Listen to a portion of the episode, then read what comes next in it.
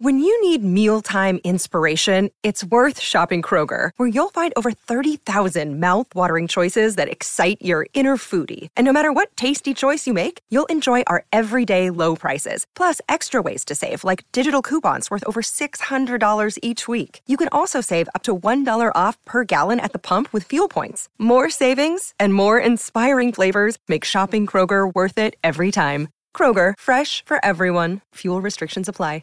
Eric's kidding, but it's getting to a point where he might not be kidding for much longer. He's done a great job as a fill-in host for a number of different shows here on Texas Sports Unfiltered. And I like him a lot. I want to do a show with him. Yeah, great dude. Check out his work at Horns 24-7. He's a part of that crew with Jordan, with Jeff, with Chip, and Hank South, who is a regular on this network as well. All great dudes who do a phenomenal covering of the Texas Longhorn football program and all things Texas Longhorns sports.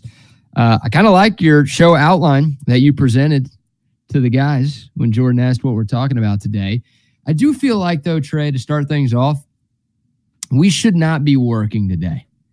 And it's not a we as a Trey and BK thing. It's not a we as a Texas Sports Unfiltered thing. It's a we as a society should not be working today because of how rare today is. This is a day that happens once every 4 years, right? February 29th. This should be something that's celebrated to the point where nobody should have to go to work today anywhere in the world. How did you know I had sex with my wife today? First time in 4 years? Yeah. Congratulations. I am a woman in our relationship. You got to wait until 2028 for it to happen again? Is that the math? Sure. Yeah. I was hoping 2027, but I guess 2028 is the +4 there. Yeah. Well, congrats to you. That is history. I would like to give y'all more time to fornicate, if you would like, by providing a day off for everybody in the world. This can be an international sex day like that. That can be what today is that's how you celebrate this day. That is the rarest day that we have on the calendar. Like every other holiday is celebrated every year. This is something that happens once every 4.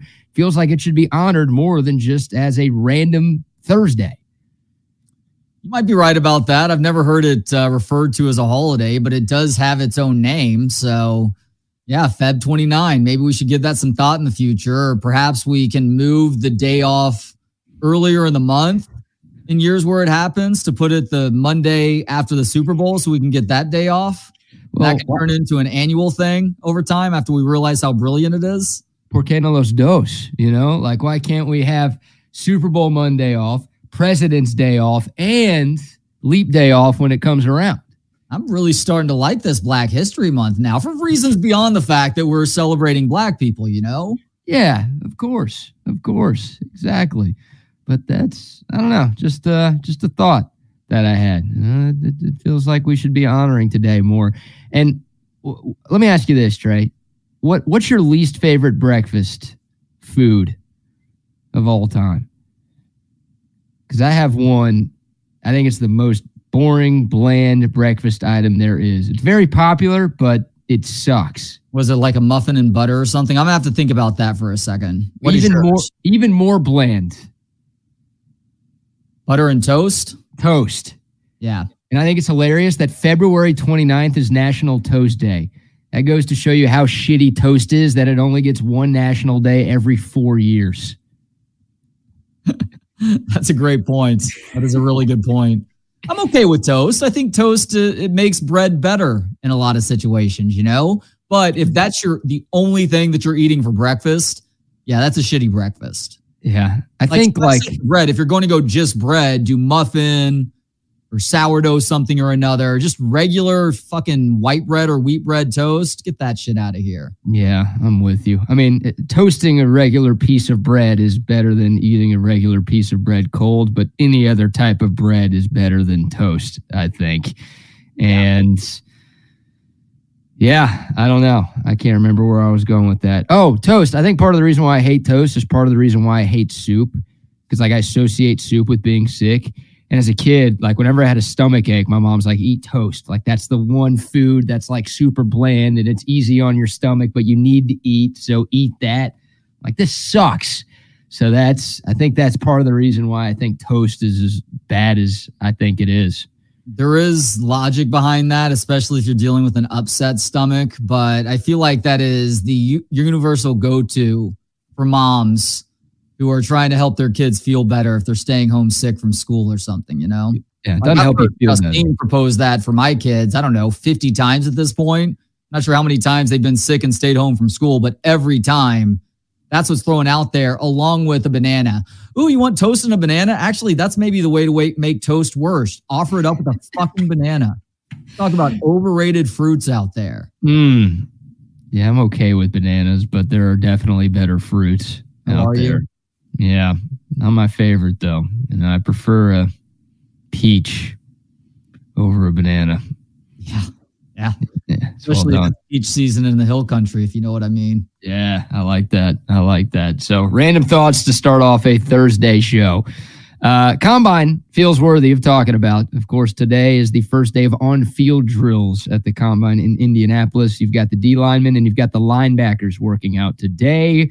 Some of the activities have already started. Now, this will be televised starting at 2 o'clock on the NFL Network, but you've got guys interviewing, you've got guys weighing in, and I think that's where we start today. So 3 Longhorns participating. You've got T'Vondre Sweat, you've got Byron Murphy, and you've got Jalen Ford participating today. The other 8 Horns will be on the field doing their workouts over the next 3 days. But we'll start with T'Vondre Sweat, Trey, because I think every Texas fan has talked about this. T'Vondre Sweat's weight, what is it going to be, right? We know how great of a college football player he was. He was the most dominant interior lineman on either side of the ball in the nation this past season, winning the Outland Trophy. But we were curious, okay, what was that weight going to look like? And how do NFL teams feel about T'Vondre Sweat's weight? He was listed at 262 on the Texas roster this past season. He weighed in today, 362. Did I say 262? Yes, but okay. Yeah, I think we knew what you mean. 362 on the Texas roster. He weighed in today at 366 at the Combine. Okay, so we've been seeing videos of T'Vondre where he actually does look lighter versus the regular season. Is that a situation, much like how coaches will sometimes fudge a height in the wrong direction? They'll make a guy seem a little bit taller than he is. Did they list his weight as lower than what it actually was? Yeah, I think so. I mean, wow. I don't know what he was pushing. I don't know if it was 365, 370, 375, but I sure as hell don't think it was 362. Yeah. So, yeah, and that is the second heaviest defensive lineman measured at the Combine since 1999, Trey. Oh, shit. There have only been 5 players since that same year who have weighed over 350. And once again, T. Sweat is at 366. The only guy to weigh in, weighing heavier than 366, a guy by the name of T.J. Barnes, who came in at a very nice 369. Huh. So, look, if you tell me that T. Sweat was playing at 366 or heavier last year, then if I'm an NFL team, I'm still taking a flyer on him. Now, I'm probably not spending a first-round pick, and I don't know if any NFL team is spending a first-round pick on anybody of that size. But if you say, no, that's what he weighed last year when he was one of the most disruptive forces in the country, then I still think there are going to be teams, plural, who fall enough with him to make him a second-round pick. But I was thinking, Trey, maybe I was wrong for thinking this. I thought T. Sweat was going to try to lose more weight. Hell, maybe he did try and he couldn't succeed, but I was hoping he'd be closer to 350 than mid-360s to show teams that he's got the stamina to be an every-down player in the NFL. 366, there are going to be some teams who are like, maybe thanks, but no thanks. Yeah, I mean, it feels like if the Texas coaches really did fudge that number down, they kind of screwed him over in the process, in the sense that it does look like he's been putting the work in. I mean, we've seen those videos now. Like, there is a noticeable difference in his size. It's not apples to apples because one guy was a skinniest dude to begin with, but it's like seeing Quinn Ewers go from fat Quinn Ewers to skinny Quinn Ewers during the Alamo Bowl last year. Like, there was a noticeable difference. So for teams to say, gosh, this guy's had this much of the offseason to try and get that weight down. He knows it's one of the major criticisms and him not doing that. Well, he has. It's just the numbers don't necessarily line up. If I am a team considering drafting him, though, I'm doing one of a couple of things, or maybe both in the beginning, understanding that He cannot be anywhere close to an every down guy early in his career, but you also have to have a serious talk with him and say, look, dude, you can be everything at this next level, but it starts with you taking care of yourself year round. You want to be carrying a lot of weight. Obviously, you're a big, strong dude, but there is a bad weight that will run you down really quickly in this league. And my hope is that we see T'Vondre Sweat do that. After all, he came in as a pretty skinny dude out of high school, a 3-star recruit, and became the best college football lineman in America by the time it was all said and done. Yeah. So here's a tweet from Ian Rapoport, who is as tied in as anybody in the NFL. Now, sometimes these insiders will pander to folks, and sometimes they'll take information from agents that agents will send them in order to make their clients look a little bit better. But Ian Rapoport is making it seem like this is not a bad thing that T'Vondre Sweat came in at 366 pounds and the second fattest player at the combine in the last quarter century. The tweet reads, Texas standout T'Vondre Sweat, who did not weigh in at the Senior Bowl, weighed in 366 pounds today, the exact same weight he played at in college. Good news for one of the draft's top DTs.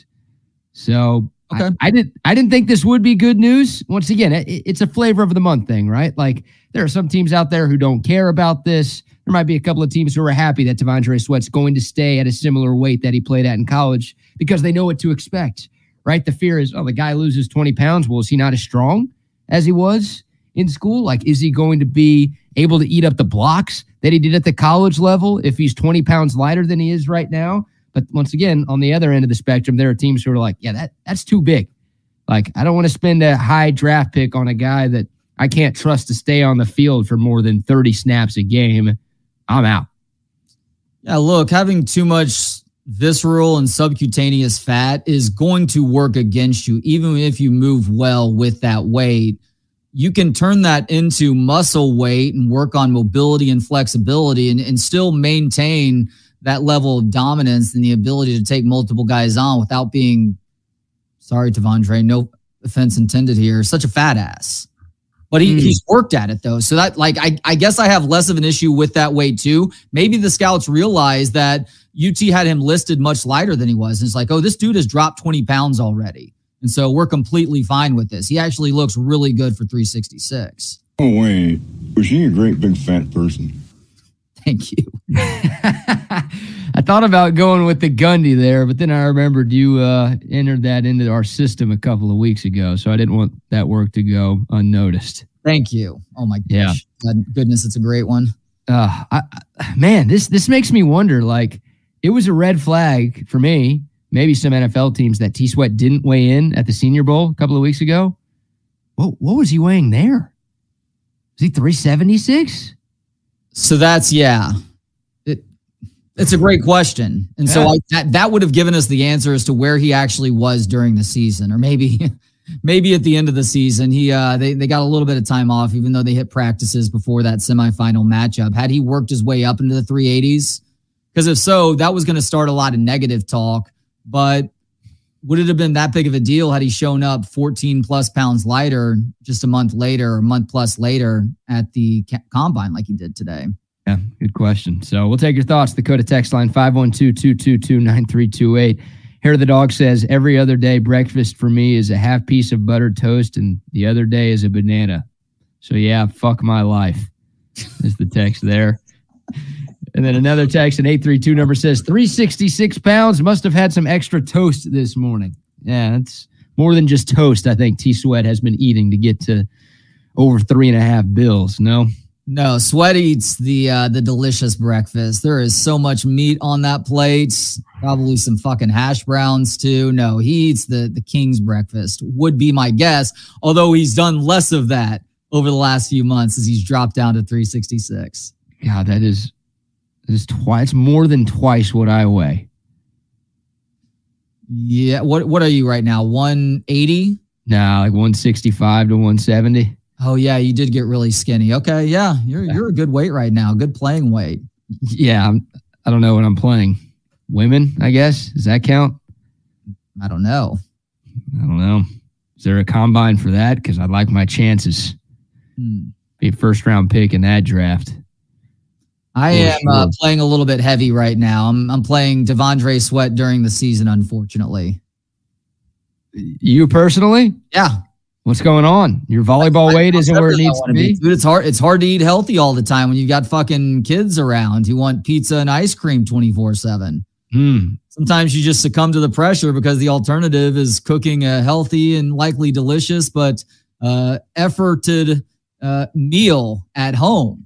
Sometimes the style switch or the 600 degrees pizza or the Mama Betty's or some other delicious eat out option is much more appealing in the moment. You got to get on that Quinn Ewers diet, man. You got to be sacrificing the good food for salmon and stuff like that.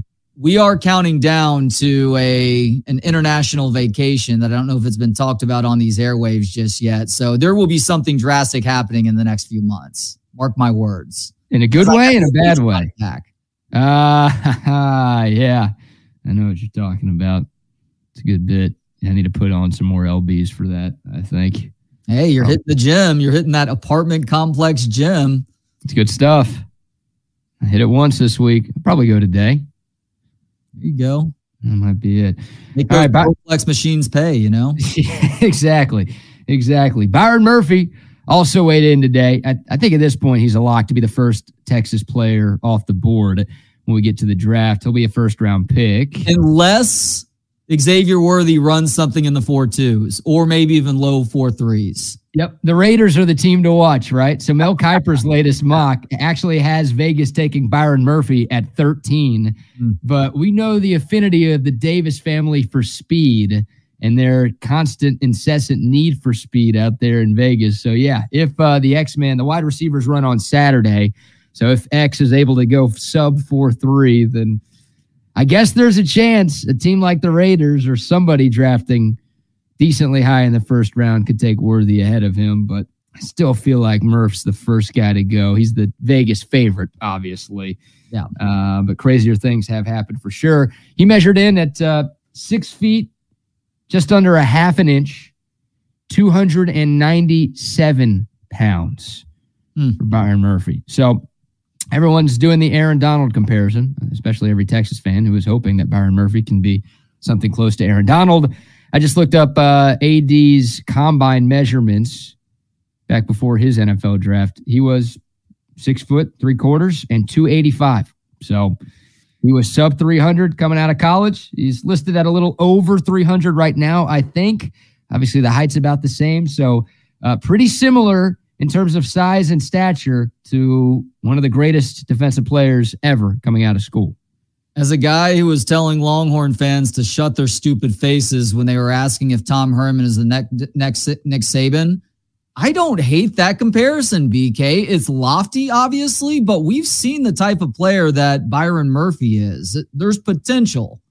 It's not often that somebody like that comes along, but yeah, I do think that there's something to that. Yeah, and it's not just Aaron Donald. I mean, Aaron Donald's obviously the best guy to compare him to, and that's like the loftiest comparison that you could possibly make. But this isn't a one-off type of situation where there's been only one 6-foot defensive tackle who has had success at the NFL level. I mean, you look at guys like Ed Oliver. He was pretty short coming out of Houston. He's had a good career. Grady Jarrett has had a great career. He's another guy on that list. Kalijah Cansey was a rookie last year, had a great rookie season as an undersized defensive tackle. There are a few other names as well. So this is not like Bryce Young stuff where it's like, dude, there's never been anybody at this size who has had a long, successful career in the NFL at that position. There's enough of a track record of folks who, have been similar in stature to what Byron Murphy is, who have had tons of success in the league.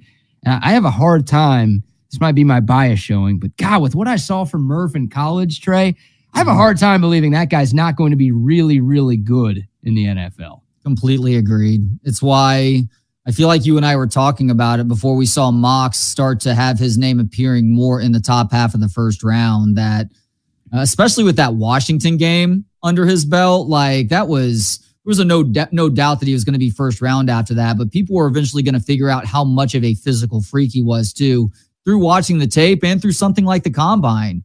We've talked in the recent past about which guy has the most to gain. And I think in terms of like going from one round to another, it may be a guy like a Keelan Robinson or maybe a Jordan Whittington. But in terms of the money being made, yeah, that might be Byron Murphy before it's all said and done. I wouldn't be surprised to see him jump into the top 10, certainly the top 15. Yeah, I agree. I think he's not only a lock to be a first-round pick, but a lock to be a top 20 pick at this point. And I looked at Mel Kiper's mock draft. Once again, he's got Murphy going 13 to Vegas. Number 13 overall is Mel Kiper's third defensive player overall. This is going the top 10 picks could all be offensive players. You're going to have three quarterbacks going in the top 10, maybe four if McCarthy somehow ends up there. You're going to have a couple of offensive linemen go. You're probably going to have three receivers go, if not four.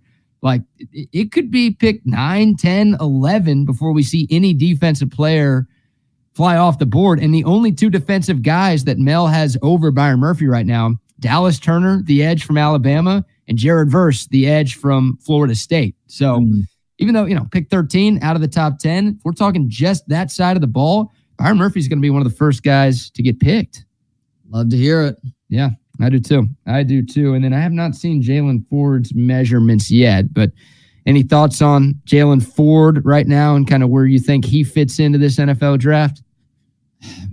Is he a guy who probably didn't strike when the iron was hottest in terms of when he decided to go to the NFL? Like, I think he can be a good pro, but this last year was a very strange season for him in Austin. Still a steadying influence on that defense at times. There were some flaws in his game that started to become exposed as well. So I think he has a lot to gain in showing that he has athleticism, but I don't know if he's necessarily a guy who's going to test all that well either.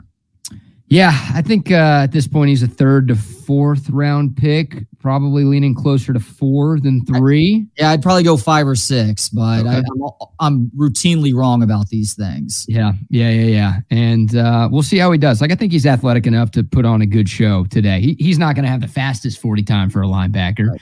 He's not going to bench the most for any linebacker, but I don't think he's going to be near the bottom of any of those athletic categories. So he's an instinctual player. He put some good stuff on tape. But like you said, like, he took a little bit of a step back in 23 compared to where he was in 22.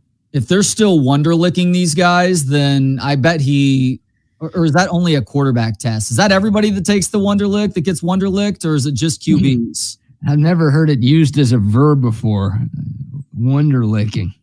Is that part of your – is that a part of your February 29th activity? With the missus? I don't know. Be careful on how you answer that one. I think everybody takes the Wonderlic. So I think if he takes that, he's going to do well, and I bet he crushes it in the interviews too. Like, Jalen Ford is a really bright dude, a student of the game, and I bet he impresses a lot of folks in those one-on-one conversations. Yeah, I did too. Captain of this defense the last couple of years. Bucky was saying this morning that he thinks maybe part of the reason why Jalen Ford did regress slightly this year was that he was just asked to do too much, like, leading and pointing people to where they needed to be on the field, and maybe he was so focused on the other guys around him doing their job that he kind of lost focus on his gig a little bit, which is an interesting theory. We know the Oklahoma game, which was his worst game. He played every snap. I mentioned that this morning. Like, that's not good. I wanted Derek Johnson playing every snap, but nobody should be playing every single snap, especially in a game like that with all that's at stake there. So he might have been victim to not a ton of linebacker talent around him, especially early when Anthony Hill was kind of bouncing around positions and he was coming into his own. And yeah, I mean, last year he had DeMarvion Overshown next to him. That also helps. There's more depth in that linebacker room. This year, not so much. So I think in a good situation, Jalen Ford can be a solid pro. I don't think he's going to be an all-pro or anything like that. But in the right system, I think he can make some stuff happen. But we'll see. We'll see how he does today. Hopefully, he's near the top of some of those drills that they run in Indianapolis. All right, so it's the D-line and the linebackers today. Tomorrow, you've got DBs and tight ends. Saturday, quarterbacks, wide receivers, and running backs. And then Sunday, the big uglies, the offensive linemen will go. We'll talk more about the other positions tomorrow and preview the rest of the Combine weekend coming up. Before we shift gears, though, and get into college football playoff expansion, we could talk NCAA tournament expansion. You got something else you're thinking about, Trey? Yeah, did you see that the SEC announced the media day schedule for mid-July? Did not. So we can go over that too. Very good. And we plan on being there in Dallas for SEC media days whenever it is. For a full week, my friends. Oh, yeah. The whole time, baby. Staying at that Omni. Or I'll just stay at a buddy's place. That'll probably be more fun. I'm staying at a buddy's high-rise downtown Dallas. I'll go to the Omni. I'll do some of the post-media day events, but no, I'm not staying in that hotel. Are you kidding me? No, I'm with you on that. All right. Before we get to all of that stuff, Trey, how about a word for our friends over at Big Hat Spirits? Yeah, happy to do so. Big Hat Spirits, BigHatSpirits.com. They are redefining the cocktail in the can. No, they're not the first to do it, but they do it the best. That's because it's low in all the BS that I try to avoid when I'm consuming food and beverages. That means no syrups, no gluten, non-GMO. They're BPA-free, 100% natural, real spirits. They use real alcohol, real kombucha, and no added sugars. Very low carb as a result, low calorie as well, with great flavors like the margarita, the jalapeno ranch water, the ranch water, the prickly pear paloma, that blackberry smoke, and yes, the margarita mocktail for you non-alcohol fans. Go to BigHatSpirits.com. That's their website. You can find out more info there, including where you can get Big Hat Spirits near you. Just past the top of the webpage, there is a map of Central Texas, a bunch of Big Hat icons all over it. Just click the one that's closest to you, and you'll find the store that is selling those Big Hat Spirits cocktails in a can. Yes, sir. Yes, sir. And now a word from our great friends over at Covert Bee Cave. Hi, I'm Dan Covert with my wife, Hayden. Welcome to Covert Bee Cave. Our newest location in the gorgeous hill country includes Buick, GMC, Cadillac, Chrysler, Dodge, Jeep, and Ram, and hundreds of pre-owned and certified vehicles for you to choose from. We have 3 service departments that are ready to take care of your car, truck, or SUV with 86 service bays to accommodate any repair and get you in and out quickly. Come visit us today to select the vehicle you've been dreaming about. Covert, born and raised in Austin.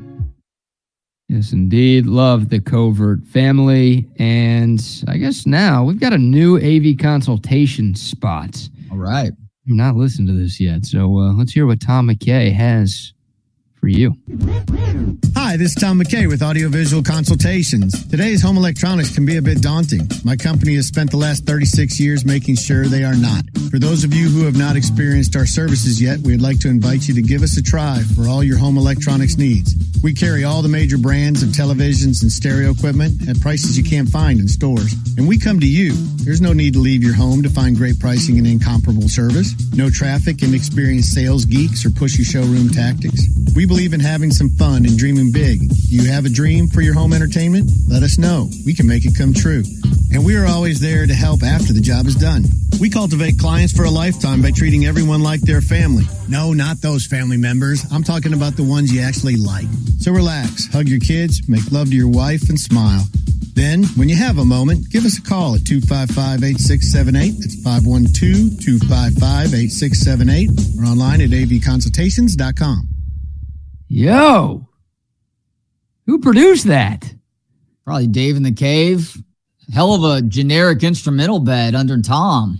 There are a couple of changes in there that I wasn't expecting. Yes, very jazzy of them. I don't know if we call those drops, but man, just when you thought you knew what was going on there, boom, changed up on you. So I'd just like to assure you and everybody else out there, if it looked like I was offbeat, it's because the video feed takes a split second to get into my computer and out over the air. So I was dancing with the beat, just so you know. I was not going Steve Martin in the Jerk. No chance, dude. There's no chance your rhythm is good enough to keep you on beat for any song, let alone a song you're just hearing for the first time. Ridiculous. Shit. Yeah, right. Good save, though. Well done there, Mariano. Trying to find a save out of that situation. Hilarious. All right, give me the dates since you've got them pulled up. Let's start with that. SEC Media Days are in Dallas. Of course, Texas will be a part of it for the first time this summer.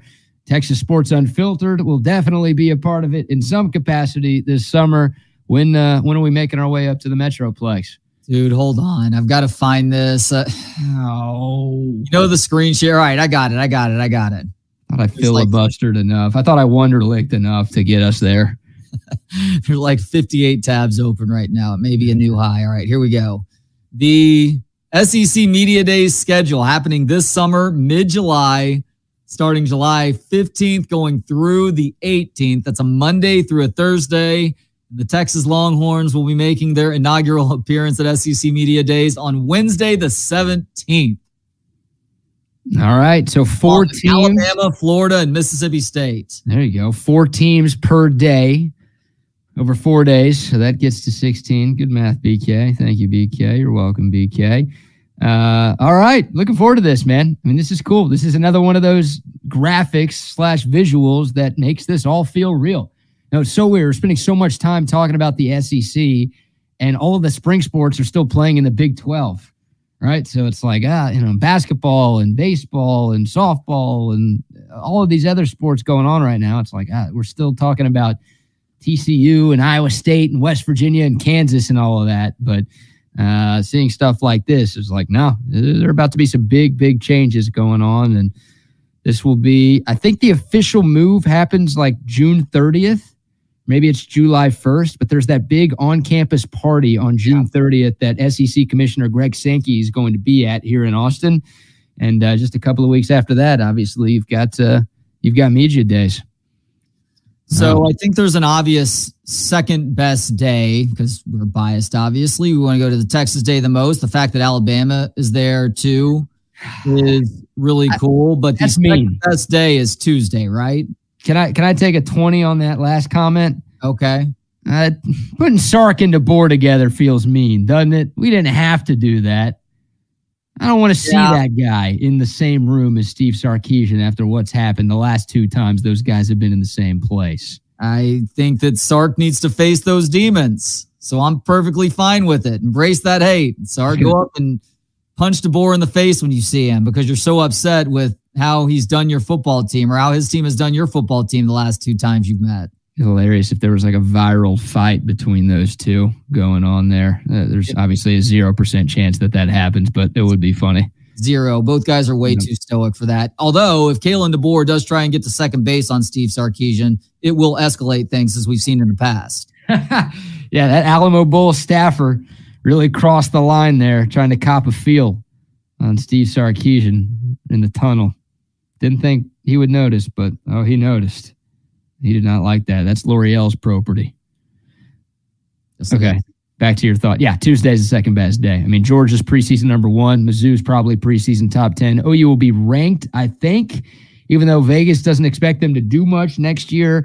And Tennessee also borderline top 10. So that's a fun day right there. And hell, every day you got some good teams and some good storylines and some great personalities with these coaches. Did the odds that we looked at yesterday, didn't they have Tennessee as having the same odds as Alabama with regards to winning a title? Yeah, tied for 4th for the SEC championship. It was Georgia, it was Texas, it was Ole Miss 3, and then Bama and Tennessee were tied for 4th. I think it was 9-1. So big things expected for Tennessee. Josh Heupel, the former Sooner, speaking of OU, has done a really good job there. Worst day, the Thursday, which is also A&M's day, stuck with Arkansas, Auburn, and Kentucky. Ew. We might be packing things up Wednesday night and coming back to Austin. I'm still going to plan on covering it on Thursday because I want to talk to some Aggies if I get the opportunity. Yeah, it'd be good for us actually to do that. So we probably should stay, but oh man, hilarious bit, by the way, by the SEC, putting Kentucky and A&M on the same day, considering that Mark Stoops was the A&M head coach for like 20 minutes. Oh, yeah. That's, I don't know how they come up with this. I don't know if it's a randomizer or what goes into the selection process for which teams, for which days, but I like that little, whether it's a coincidence or an intentional bit, it's a good bit right there by the league. Now, considering that Sark-DeBoer connection, maybe it is more intentional than I was giving it credit for initially. Yeah. This is fun. All right, we'll be up there coming up in mid-July, SEC Media Days for college football. Of course, we'll see who Texas will bring player-wise. That announcement will come, obviously, closer to the summertime, but should be fun up there in Dallas. being a part of that. In the Big 12, moving its media days to Vegas? Yes. Why? There is something that was already scheduled. This is what was said. So I guess take it with a grain of salt. There was something already scheduled at AT&T Stadium midweek, I want to say, in the viable weeks that they could possibly hold that in Arlington. And so the alternative became Vegas. But it does feel like a little bit of piggybacking the Pac-12's attempts to come across as a little bit cooler by doing a lot in Vegas. And, of course, the Pac-12 is no more, so they can't do their media days in Vegas any longer. So perhaps it's your mark taking on a good idea and running with it. I'll be honest, I'm tempted to go cover Big 12 media days. There's obviously still a ton of unique characters, but it's also getting to spend a couple of days in Vegas too, you know? Yeah, I guess that's the bit, right? Like for the players and coaches, and I don't know how many fans, though. Fans don't really go to media days that much anyways, but I guess it's for the players and coaches to get a couple of days in Vegas. Is it? Because I feel like they go, at least when they were coming to Arlington, it was day in, day out. You're right. Yeah, it's just your mark wants to spend some time in Vegas. This is his gift to the media. It's like, hey, even though a lot of you live in Dallas and didn't have to pay for shit, now we're going to make you pay a lot. But it is Vegas, so you're welcome. Like, I don't know. It'd be fun to go. I can't dunk on it too much because now it's like, yeah, if Texas was still in the Big 12, we'd be going to Vegas, I think. I'd be more excited to go to Vegas than I am the DFW area. Like I have friends that I love there, but in terms of like fun cities, like Vegas is much more of a reach to get to begin with. So to have that sort of excuse, yeah, sign me up. Yeah, I'm with you on that. All right, got a few minutes left before where are we at in society. Which expansion do you want to talk about? Should we go college basketball and the potential of the NCAA tournament adding teams, or should we stick with college football and talk about the CFP seemingly likely adding teams? Let's start with basketball first, because I really want to get your opinion on this, because you're a much bigger fan of college hoops than I am. Like 68 feels like a stretch. I get it. That's where we've expanded to, and so there's no contracting at this point. But the fact that there are conversations being had behind closed doors with decision makers, just wondering about the idea right now. There's nothing that's even close to being set in stone. But 80 teams in the NCAA tournament is insane, isn't it? I think so. So they've been talking about 80. There's also been a proposal for a 96-team tournament. Okay. Come on. No. Or is that just them saying a higher number so that 80 seems much more palatable? Because I even caught myself just now saying, I'd much rather have 80 than 96, but I don't want either of those things. So this was actually shown on ESPN a couple of days ago. Bubble teams. This is what the bubble would look like if 96 teams were in the field. And, I mean, George Mason, Cornell, UNC, Wilmington on the bubble. LSU has been awful this year. I mean, Texas played LSU and beat them pretty good. Like, these teams have no business competing for a national championship. And that's what the tournament is. Like, I get it. Like, you see a 15 upset at 2. The 15's not winning a national championship. It's cool. But, like, still, at the end of the day, every team that makes the tournament has a shot to win the national championship. Whoever wins 6 games is going to be cutting down the nets. So you're going to be adding more teams to this. Like, there's already too many teams. There are already teams. It's like, if this team actually won, it'd be a disaster for the sport because they have no business being the champion of this sport this year. Now you're telling me you're giving more teams the chance to do that? It's a bad bit. And there's two reasons. I mean, the obvious reason why they would do this is money. Of course, that's the reason why they would do this. The argument, that's the word I was looking for why this is not as bad. And I'm on your side for the record. This is just the argument that will be out there for folks who want to expand besides money. Right now, 68 teams in Division I college basketball get in. That's 18.8% of all of the Division I college basketball teams. It feels like too many are in. That's a lower percentage of teams that get in than any other sport, pro or college. Like the MLB postseason, 40% of the teams make it. The NFL playoffs, 43.8% of the teams make it. The NBA, with the play-in, more than half the teams are making it now. So that's the easy argument that the NC2A can use. Like, look at other sports. We only have this percentage of teams getting in. They have all of these, so we are going to expand. It's stupid, but that's what they're going to say. Ooh. Can I respond to that logic? How about instead of going up with the overall number of teams, you go down with the number of member institutions, and you put more of a distinction between that top tier and the second tier. We're going to see a version of that in college football before it's all said and done. No sport may need that more, though, than college basketball right now. How many did you say, 300 plus? There are 362 Division I college basketball teams right now. And just about all of them are going pro in something other. Oh, no, shit. No, that's not how the commercial works. That statement has never been more true, by the way. Yeah. I mean, we got to give Mississippi Valley State a chance and their 1-27 record. Like, we can't demote them into a different league. Why would we do something like that? They've won a game this year. We assume they can't hang with the other teams in D1. We got to relegate them. Yeah, we drop them down to Division Two. We have Division One that has, I don't know, maybe half that total number. So even 180 something, which still seems ridiculous. That pushes that percentage that make the postseason to what? Into the 30s? You said it's 16%? It's 18.8 at the moment. Okay, so it pushes it into the mid 30s then. That around 36% plus number, 37%. Mm-hmm. Like, that's more palatable. I still think it'll take down the level of postseason basketball, but at that point, you do have more of a separation there, so you're having less shitty teams taking spots up to begin with. Yeah, I don't hate that idea, honestly. And most of these teams don't even play each other. And look, you've got so many non-conference games in college basketball. You can play D1 versus not D1 games. Like, there is a way to separate this. And nobody really cares about watching some of these teams at the back end of the 362 play. Like, I'm looking at KenPom right now, and I scroll to the very bottom of their rankings, and I've never heard of most of these teams. Like, ooh, let's hear them. You got Mississippi Valley State is last. Yeah. You got IUPUI, second to last, IUPUI. You know what that stands for? It stands for Indiana University PUI, University of Indiana, UI,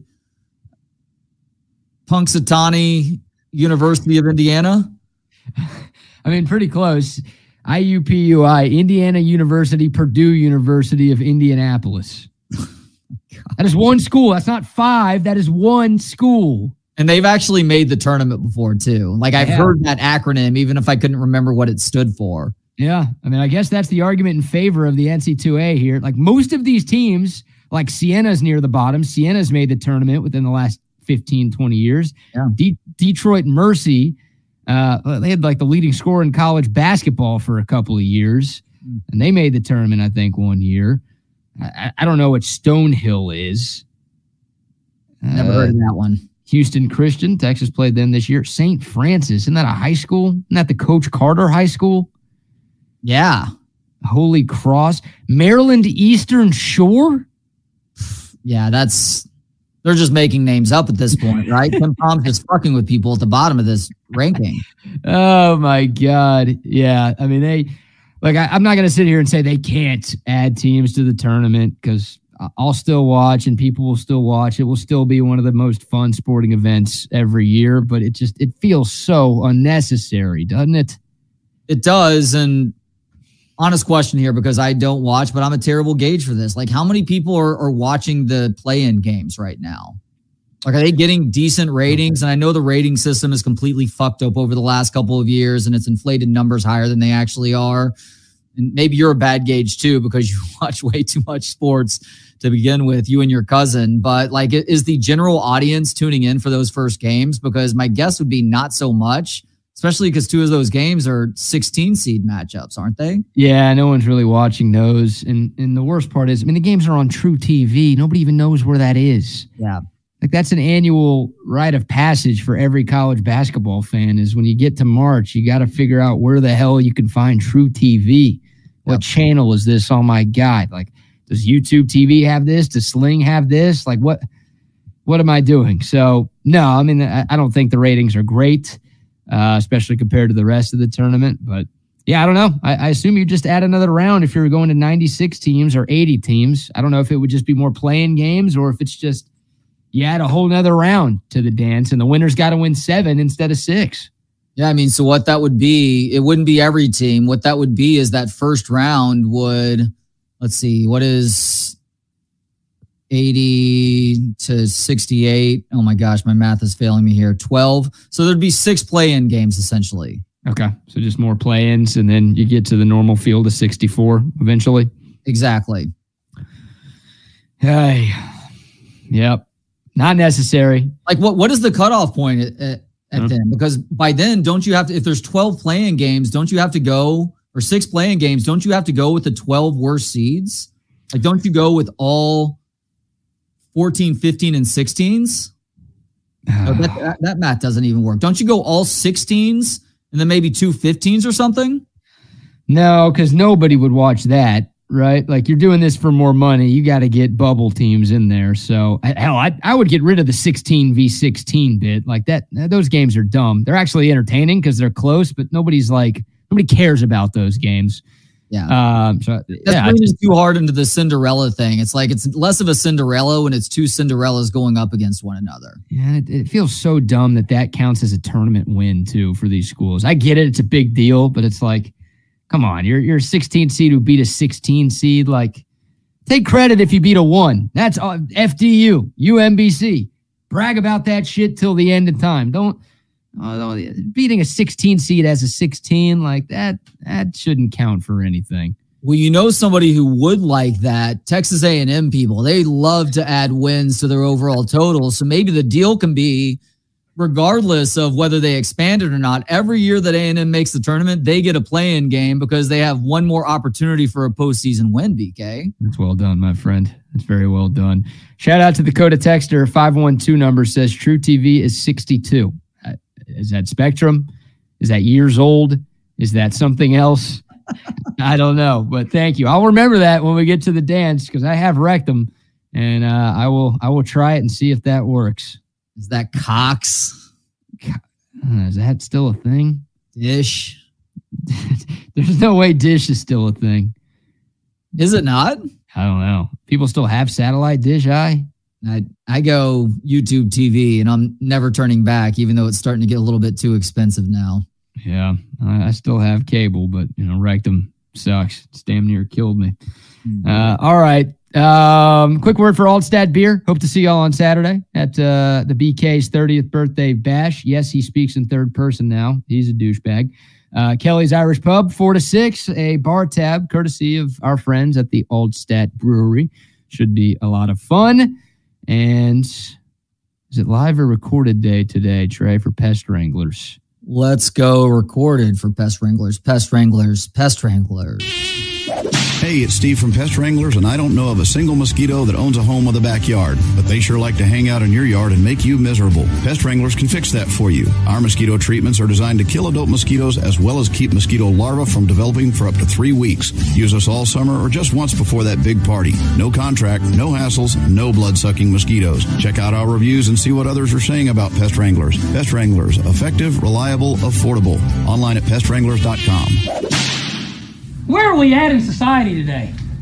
It is time for your daily look at stories that show we as a people are headed in the wrong direction. Very occasionally, I will bring you a story that provides a sense of optimism that has us all saying to ourselves, hey, maybe we as a people are starting to figure something out. But sadly, today is not that day. Before we get to today's story, I have a question for you. Uh-oh. Justine going through me with this question. No, I'm not talking about our sex from earlier. What is your favorite type of alcoholic beverage? What is my favorite type of alcoholic beverage? Yes. Altstadt beer, of course. Other than Altstadt, we're talking, let's go hard liquor here. Either Hennessy or Maker's Mark. Hennessy or Maker's, okay. Yeah. I'll make sure to pass that along to her. Thank you in advance.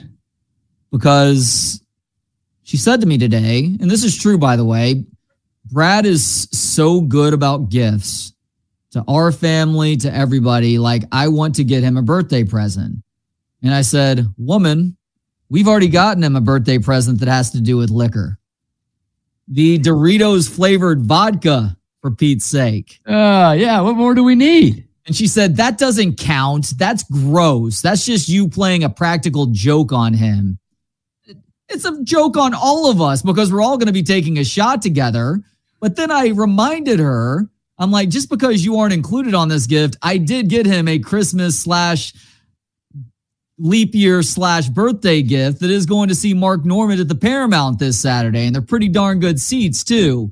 She said, well, I want to get him something as well because he always looks out for everybody else. So I'm getting him something too. So I'll let her know Makers and/or Hennessy is what we need to be purchasing for you. And look, your Jewish motherness comes out in certain ways. You love to chat people up, and you also are great at gifts. So kudos to you on that. You've earned an extra one in return this year. I appreciate that. No need, of course, and definitely not a need for an and. Please make that an or if there is going to be a gift. But yeah, awesome. Is it gift or gift? Do we know? It depends on who you ask. The originator of the gift calls it gift, so I got to go with gift.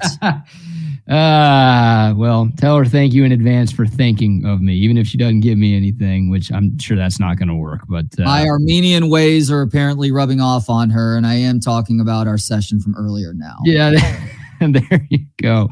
Wonder licking. A lot of wonder licking going on in the Elling household these days, huh? Yep. Eesh. All right. What's your story? You have a story? I'm going to guess what you ate for lunch. So today's headline, BK. Headline. We may not even have time for this. It's 12:59. I'll give you the headline, though, and then we will maybe get into a little bit of this story. Do you know what hardcore music is, by the way? Hardcore, it's a genre of music. Is it just like metal, like heavy metal, but a certain subset of it? Really hard guitars, and there's probably a lot of screaming too. There's some punk elements to it sometimes. So hardcore, it's just this, you know, these guys who are playing their guitars without much rhyme or reason and just screaming really loudly into microphones and maybe throwing themselves off a stage into trash cans or something. Okay. Rest in peace, Chad Holt. So here's the headline. Headline. Hardcore singer accused of dosing bandmate with estrogen in an attempt to steal his fiancée. Whoa. So it's a guy dosing another guy with estrogen to try to steal the other guy's fiancée. Yep. Oh my God. The band Llorona, Llorona, shared a story on its Instagram page claiming that the vocalist, Diego, attempted to, quote, force a transition on his supposed bandmate by giving him pre-workout drinks laced with female hormone. No way. The vocalist's goal, according to this Instagram post, was to make himself look more manly compared to his love rival, so Diego could, quote, swoop in.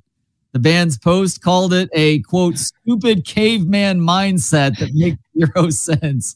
We have decided to part ways with our vocalist Diego due to the admission of very disturbing and concerning behavior towards one of our band members and their partner. Oh my God. This is one of the best stories I've ever heard. I mean, we have to spend more time on this tomorrow. I know. I wanted to get it out there. So I'm just whetting your appetite, and we will definitely delve more into it tomorrow because this is amazing on so many levels. There's a lot of investigating going on. And boy, I would really love to get one of those two on the show.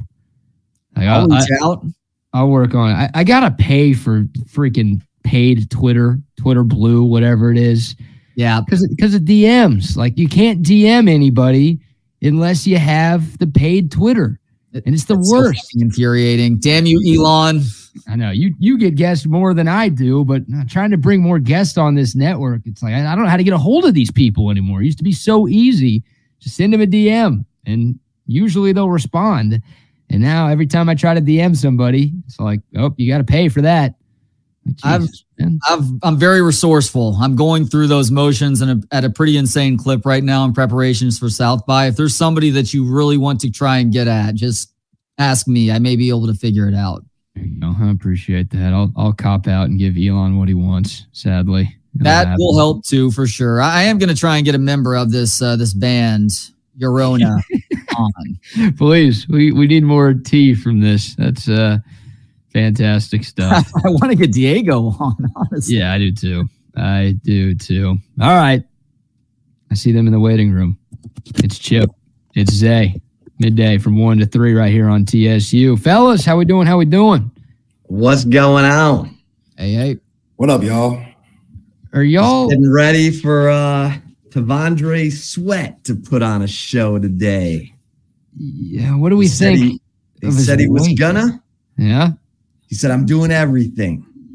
Y'all are going to be impressed. Okay. He's clearly been eating. That's part of the everything that he's been doing.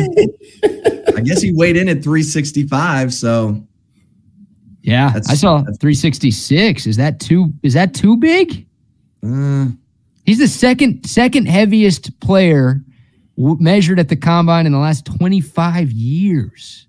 Yeah, his high school coach told me I think he'd be just fine at 345. He goes, you should have seen the kid in high school. He was a basketball player who had hops, and he was a young Zay Collier. Shit. Yo, man, T'Vondre Sweat, go eat that chicken and waffles, bro. It's too good to pass up. I feel you. Hey, don't be telling him what to eat. What you mean? He's about to get paid, dog. Yo, Zion paved the way. Look at his diet full of high fructose corn syrup. Zion Williamson paved the way. You could be fat and be a great player. You could do that. I don't know how Zion Williamson's knees are still in operation. Exactly. If I'm T-Sweat, I'm hitting up Zion like, how you do it, bro? What's going on? Let me know. Spoiler alert, Zion's not long for the league carrying that sort of weight. He's lasted longer than I thought. Well, he also got a late start, too, because he was hurt for so much of his first couple of seasons, right? Yeah, man. Hit up Charles Barkley. Charles Barkley was 6'4", 280, whole career in the NBA, like 13-time All-Star, something crazy like that, Hall of Famer. Charles did it. Charles didn't give a damn about his weight. T'Vondre Sweat, you good at 366, bro. I love it. Paving the way for the big husky brothers like myself. Dad bought it then, man. I just want him to get paid. Kid from Huntsville, Texas. I know what I'm saying? Oh, wow. BK. How about this? Shout out Noah. Appreciate that. Oh, no way. Thank you. No way. No way be hooking us up, man. He's nice. One of our favorites. One of our most loyal TSU supporters. Are we going to have games Saturday? Like drinking games and stuff? I don't know. I don't either. It's your show. We're going to have like a ping pong tournament or something? Oh, shoot. I didn't think about that. They got an outdoor patio. They got TVs to watch games. Find something to do. Chip, there is definitely one game that will be played on Saturday. It's called Shots of Dorito Vodka. Yeah, buddy. What are we mixing that with? Tabasco? Our own spit. Yeah. God. Shots. I'm taking shots. I'm buying a sleeve of plastic shot glasses. Everybody in the bar is having a shot of Doritos Vodka. It's the greatest... tribute to BK we could ever pull off involving alcohol, unless they were to make a Taco Bell flavored vodka, which I also would not put past them. Have you tried it, Trey? No, I'm going to crack the bottle open and let somebody else try it first. Like your dog? Yeah, one of the dogs is dumb enough to probably try and drink this stuff, so maybe. But I'm not going to crack it until we get to Kelly's on Saturday. All right.